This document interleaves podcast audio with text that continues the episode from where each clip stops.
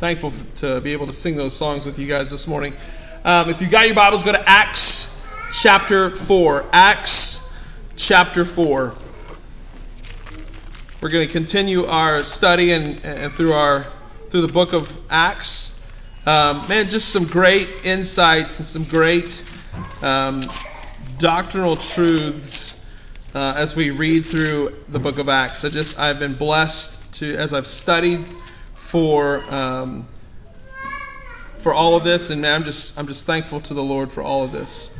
Um, l- last week, last week we we ended our message, and we saw that the church was obeying what God had commanded them to do, and they were living out their lives in full obedience and boldness in Christ. And, and their boldness stirred the hearts of men and women uh, uh, in the church to pray and to commune with God and, and see Him as the, the sovereign King of the universe. And what happened is, we see in verse 31 of chapter 4.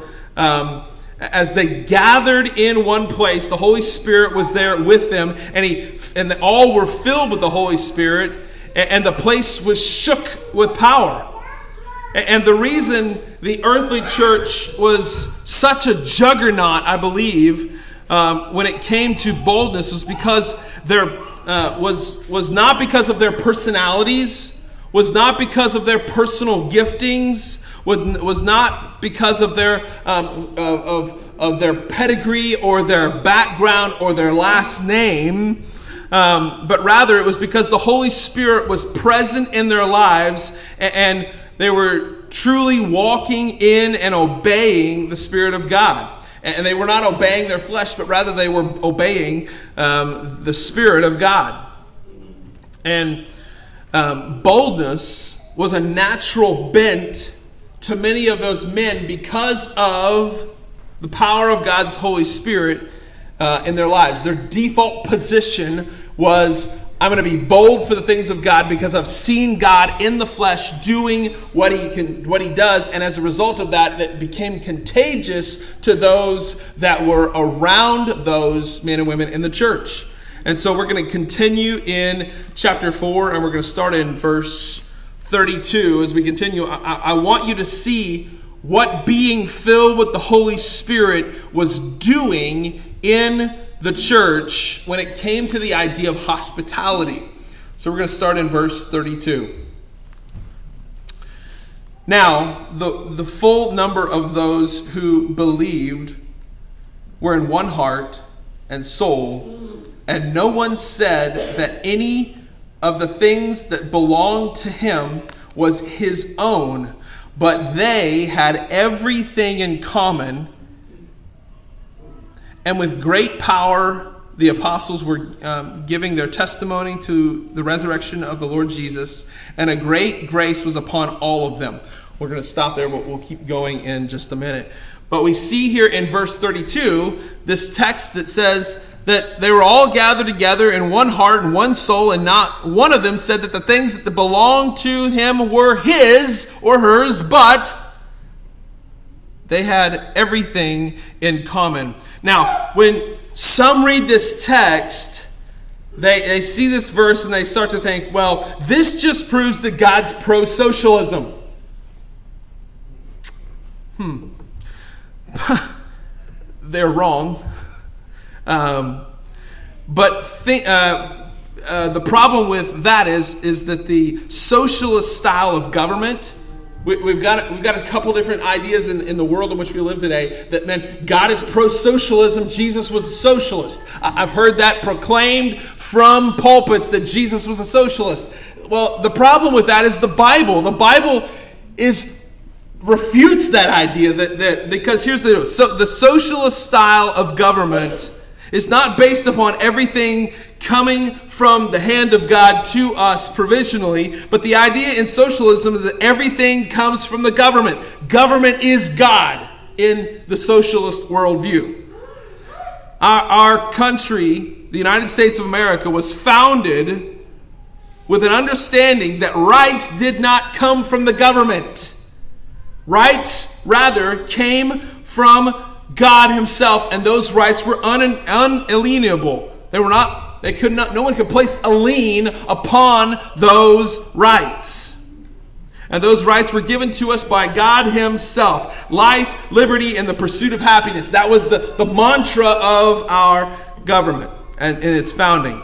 And, and the major difference, the major difference that so many do not truly understand is the foundation upon which we were set up with were founded upon biblical principles. Now, I'll be the first to concede and say not all the men who founded this country were Christians, but the ideas that this country was founded upon were biblically inspired. They were biblical principles upon which we um, were to, to, to set this country up on.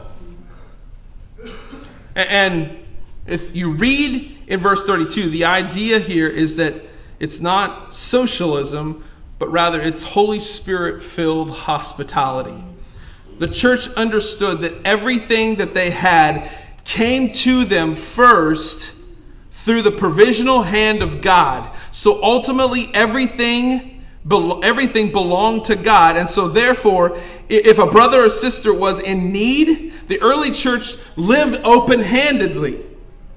They were holding on to this world and its stuff incredibly loosely. They, they were not so bent on, man, I've got to hold my stuff so tightly because it's mine. They had a kingdom mindset that this is not my home forever and my home in eternity is in heaven with Christ. And so I'm going to live incredibly open handedly. If someone needs something, I'm going to give it to them.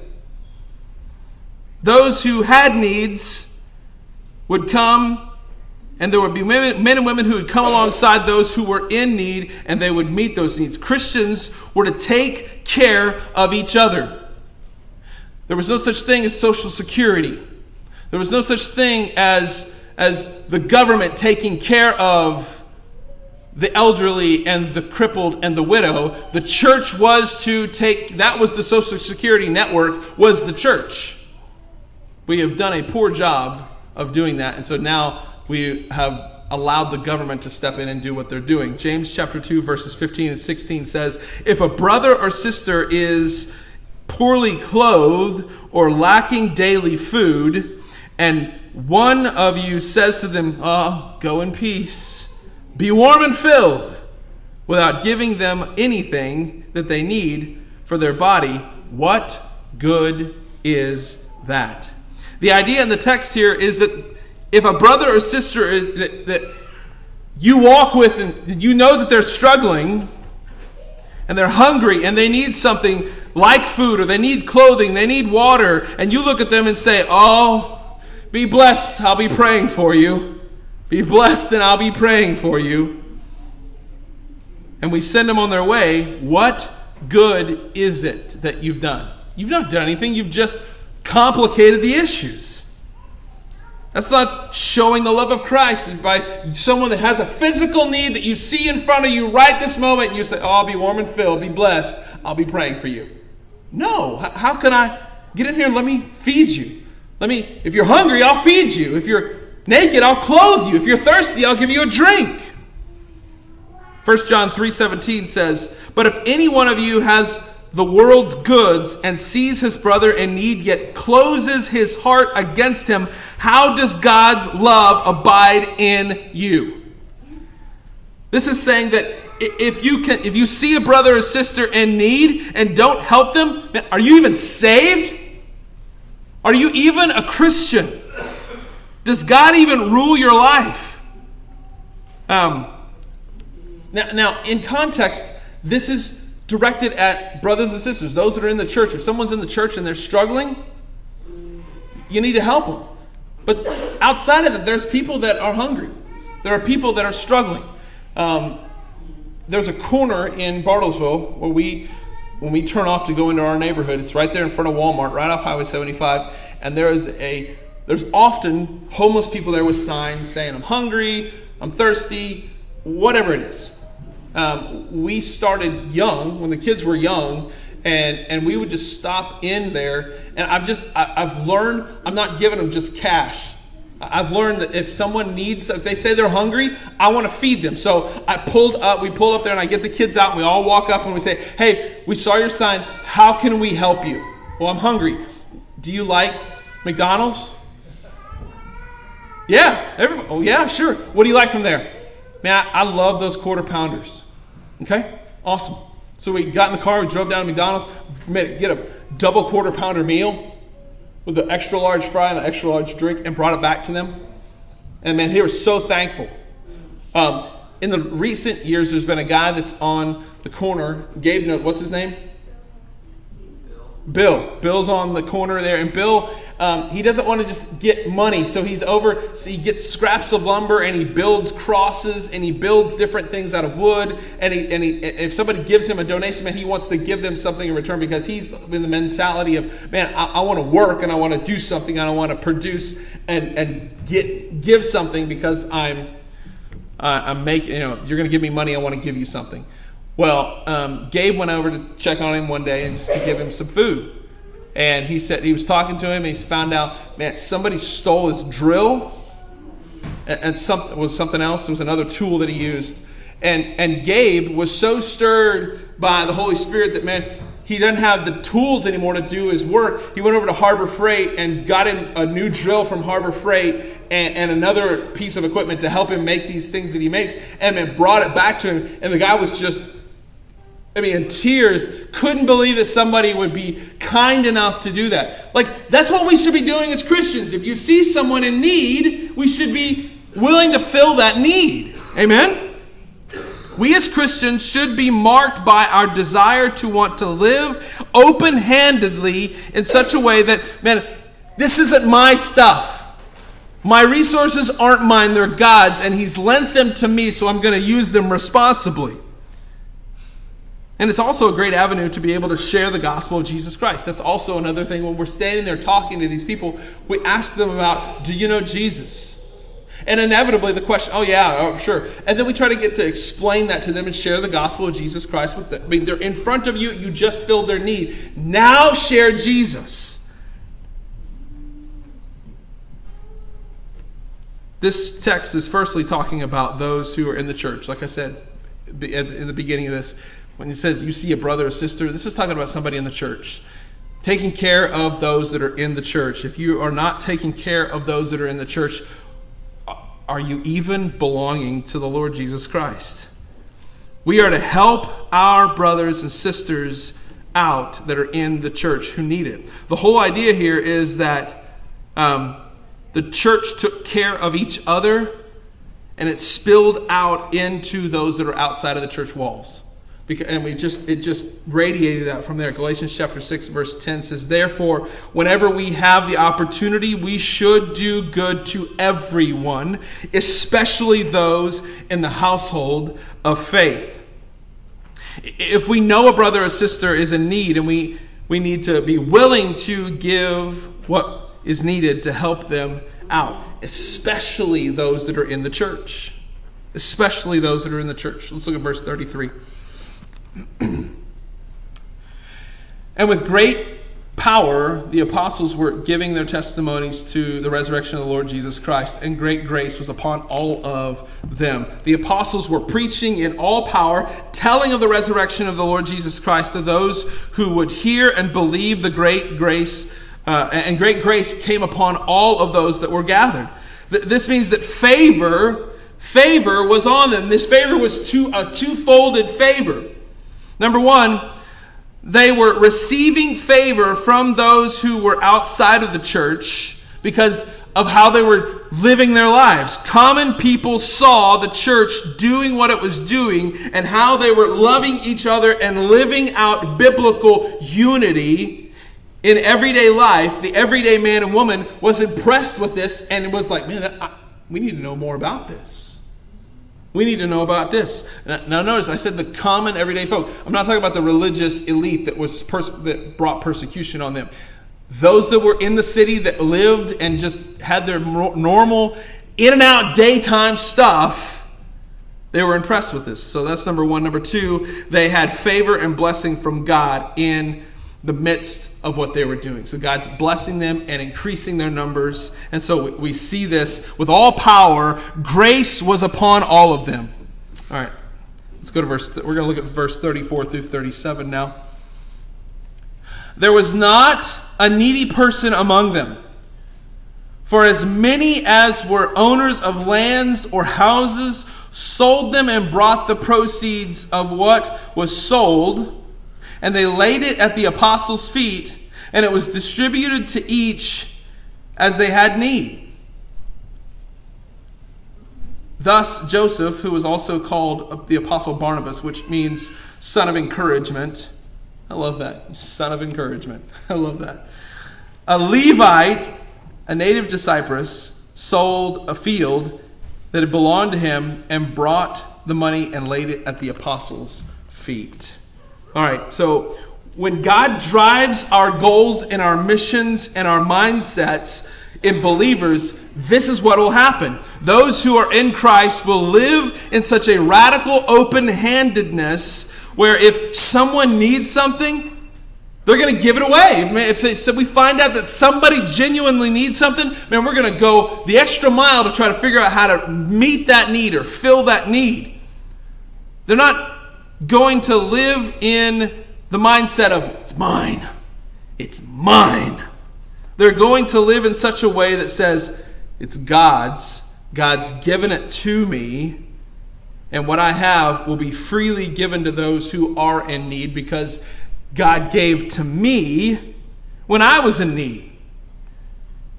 And you'll have a desire to imitate Christ in this way. Ephesians chapter 5, be imitators of God. In this way, you'll be a, they'll have a desire to follow through and want to see Christ as beautiful, see Christ as glorious, see Christ as, as sovereign and, and powerful and over all things. And, and notice, like, listen, this wasn't a compulsionary, arm twisting thing. They're like, listen, we're gonna we're gonna twist some arms here. You gotta give. We got a capital campaign. I'm gonna get the thermometer out here. We're gonna grow this thing up. We got a new building. They're not. They weren't doing that. It was a freely say we want to give because Christ has given to us. It was not a compulsory arm twisting thing. Um, we know a church in Bartlesville. Um, through some folks who used to go there. Um, one of the things when you become a member, they want to know how much money you make. They want to know how much cash you bring in. What's your yearly income? And if you become an active member, if you aren't giving, they'll send out letters like the IRS.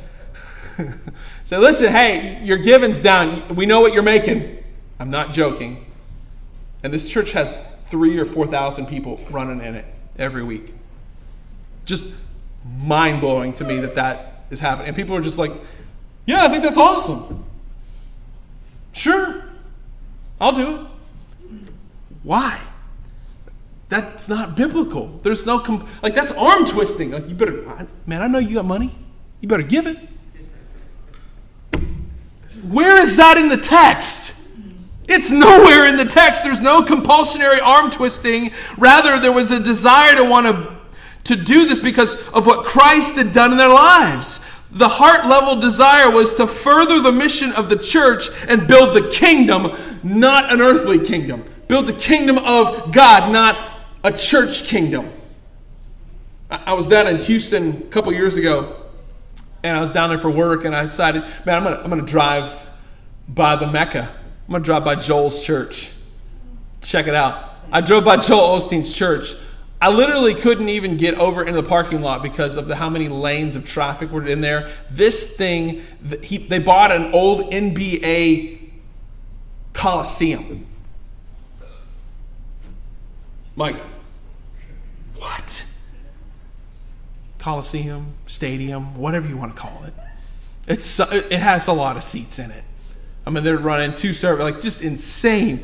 And I'm just like, where is that in the text that man we're gonna we're gonna build this giant thing, this monstrosity? Man, that's nowhere in the book of Acts. I'm all for having a nice place to gather and to worship. That's great.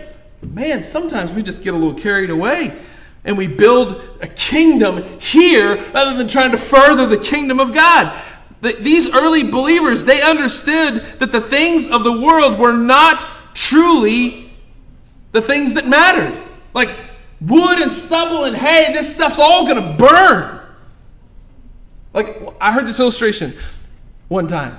Uh, all the stuff that we love, all the stuff that we're like that we fight to, to get, eventually is going to be in somebody's garage sale. Eventually, anybody done a garage sale and you like you bought like I just remember like we bought shoes. Like, is anybody else frustrated with the price of shoes?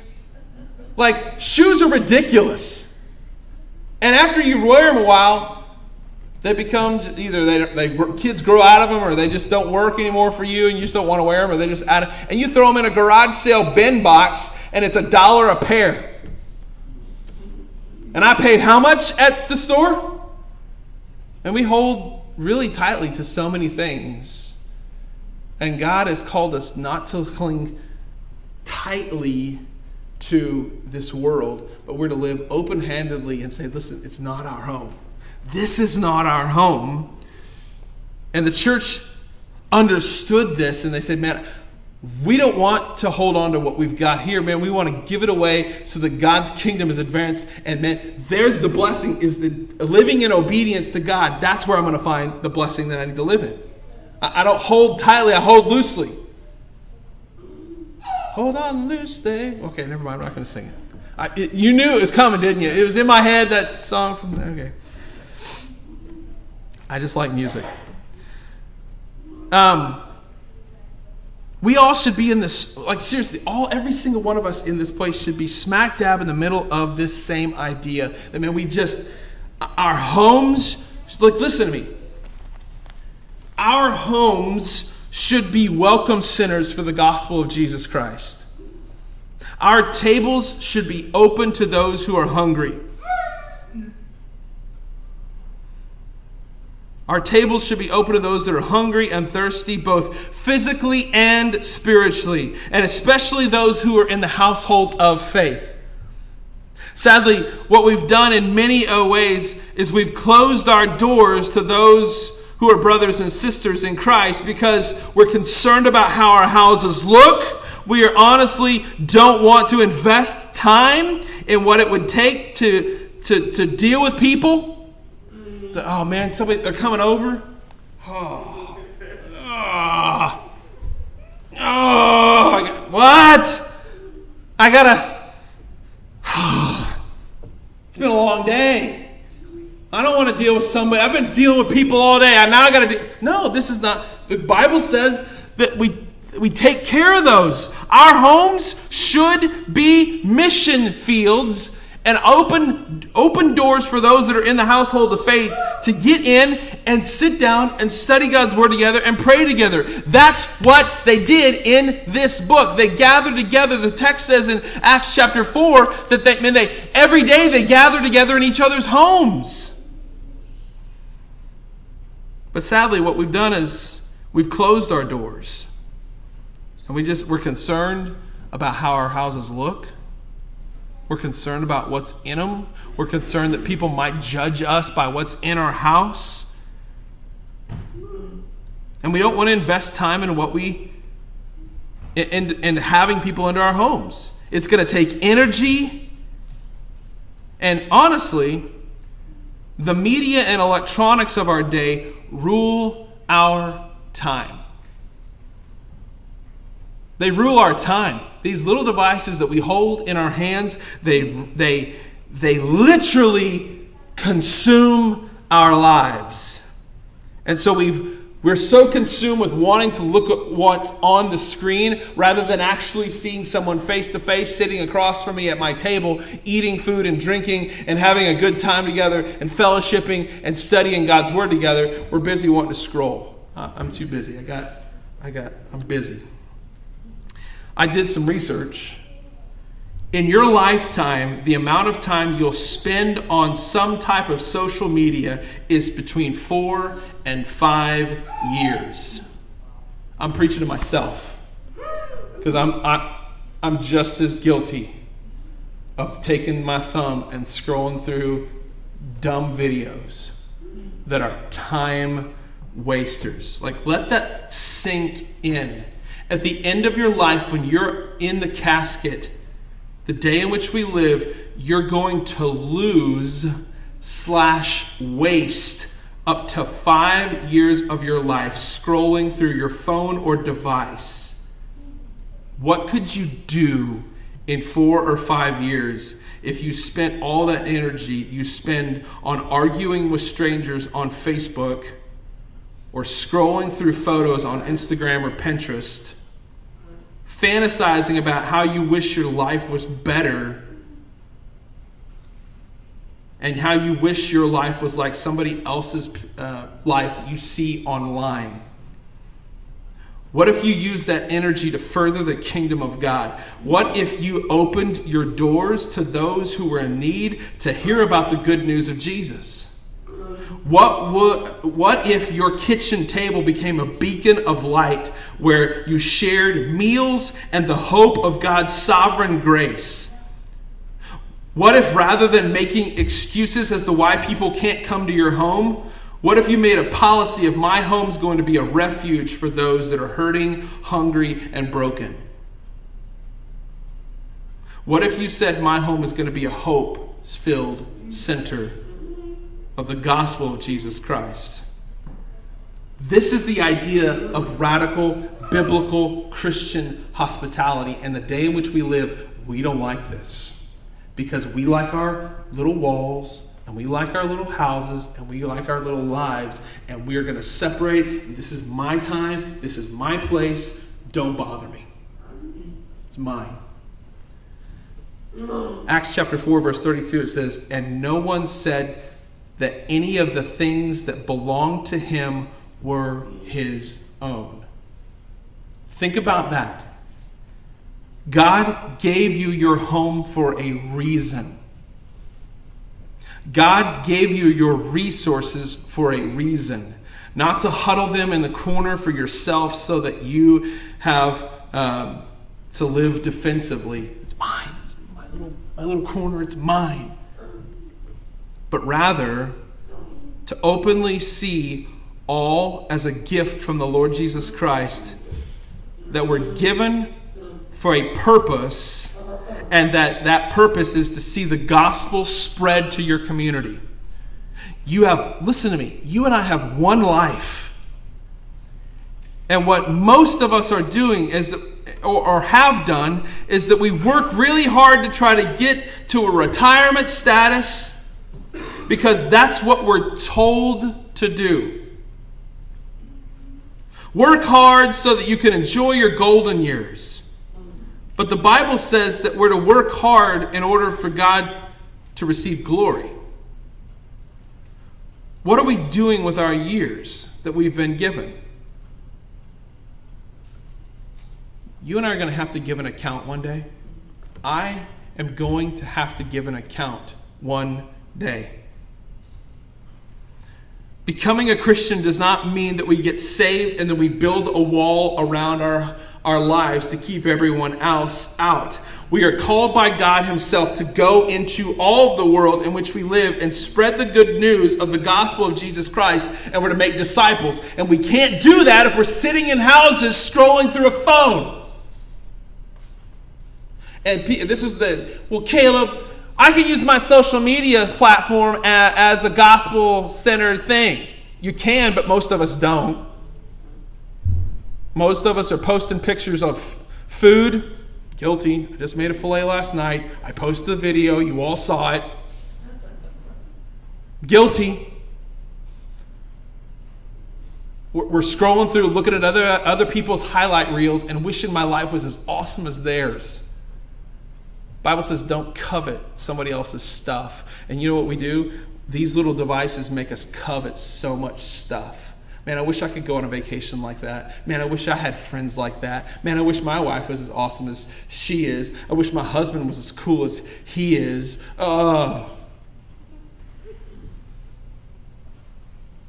You and I have to be aware Becoming a Christian doesn't mean that we get saved and we build walls to keep everyone else out. We're called by God to go into all the world and spread the good news of the gospel. And if we're not doing that, we are in direct violation of God's word. Oh, dear brothers and sisters, my heart level plea is for us today that we would repent of this and that we would see every opportunity that we have to share the good news of Jesus Christ. Not to lock our doors and to keep everybody else out, but man, open handedly say, man, if you need a refuge, come to my house.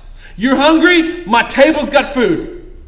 Come sit, come dine, come fellowship, come be a part of what I've got. Well, Caleb, my house is a mess. Who cares? Who cares? In 10,000 years, you will not be standing in the glorious realms of heaven going, man, remember that time I was at my house and, man, I had dust. I remember this one time. I, I, I just couldn't. I didn't. I didn't invite those people over because. Oh, really? We're not going to be doing that in 10,000 years. You know what we're going to do in 10,000 years? We're going to be singing songs of praise with men and women that we open handedly said, Come sit at the feet of Christ and dine. Come listen to what Jesus Christ has done. Here's the message and the, and the mission of the gospel of the Lord Jesus Christ. Come and sit at my table. Come eat my food. Come drink my drinks. Come be a part of what I've got. I'm going to live open handedly. That's what we're called to do and Acts 4:32, and no one said of anything that he had belonged to him on his own. They, they didn't hold on to those things. It's mine. It's my house, my car, my stuff, my money. And let me tell you, I am guilty of this. Your pastor is guilty of doing these things. So don't think I'm out here pointing my finger on you. I'm saying all of us have been guilty of this at one point or another. Because we don't want we don't want people to man listen, I know it is messy to invest in people. It is exhausting sometimes to invest in people, but man, the long-term benefits far outweigh the short-term sacrifices. Amen. The long-term benefits and blessings outweigh the short term sacrifices and frustrations. And God's given us a command here. And, and, so, this beautiful picture of Barnabas, he sells his stuff and he lays it at the feet of the disciples for the purposes of furthering the gospel. And, and what we're going to see next week, we're going to start chapter 5 next week. We get to see what it looks like when people literally do it for fake reasons and, and, and give for the appearance. We want people to know, you know, oh, I'm giving all this away. Oh, look at me. Oh, look at me. You're going to see next week what that, what that problem, where that rises. But today, we see Barnabas in this beautiful, encouraging moment. The reason he was called son of encouragement. He brought his resources, he bought or sold this land, and he lays all of it, every dime, at the feet of the apostles and says, Go use it for the purposes of furthering the kingdom of God. You and I need to be in that same mindset. I need to be in that same mindset where everything that I have is given away for God's purposes to see his kingdom advanced. Because at the end of the day, that's all that matters. My 401k, a retirement package, all these things are not, they're pointless.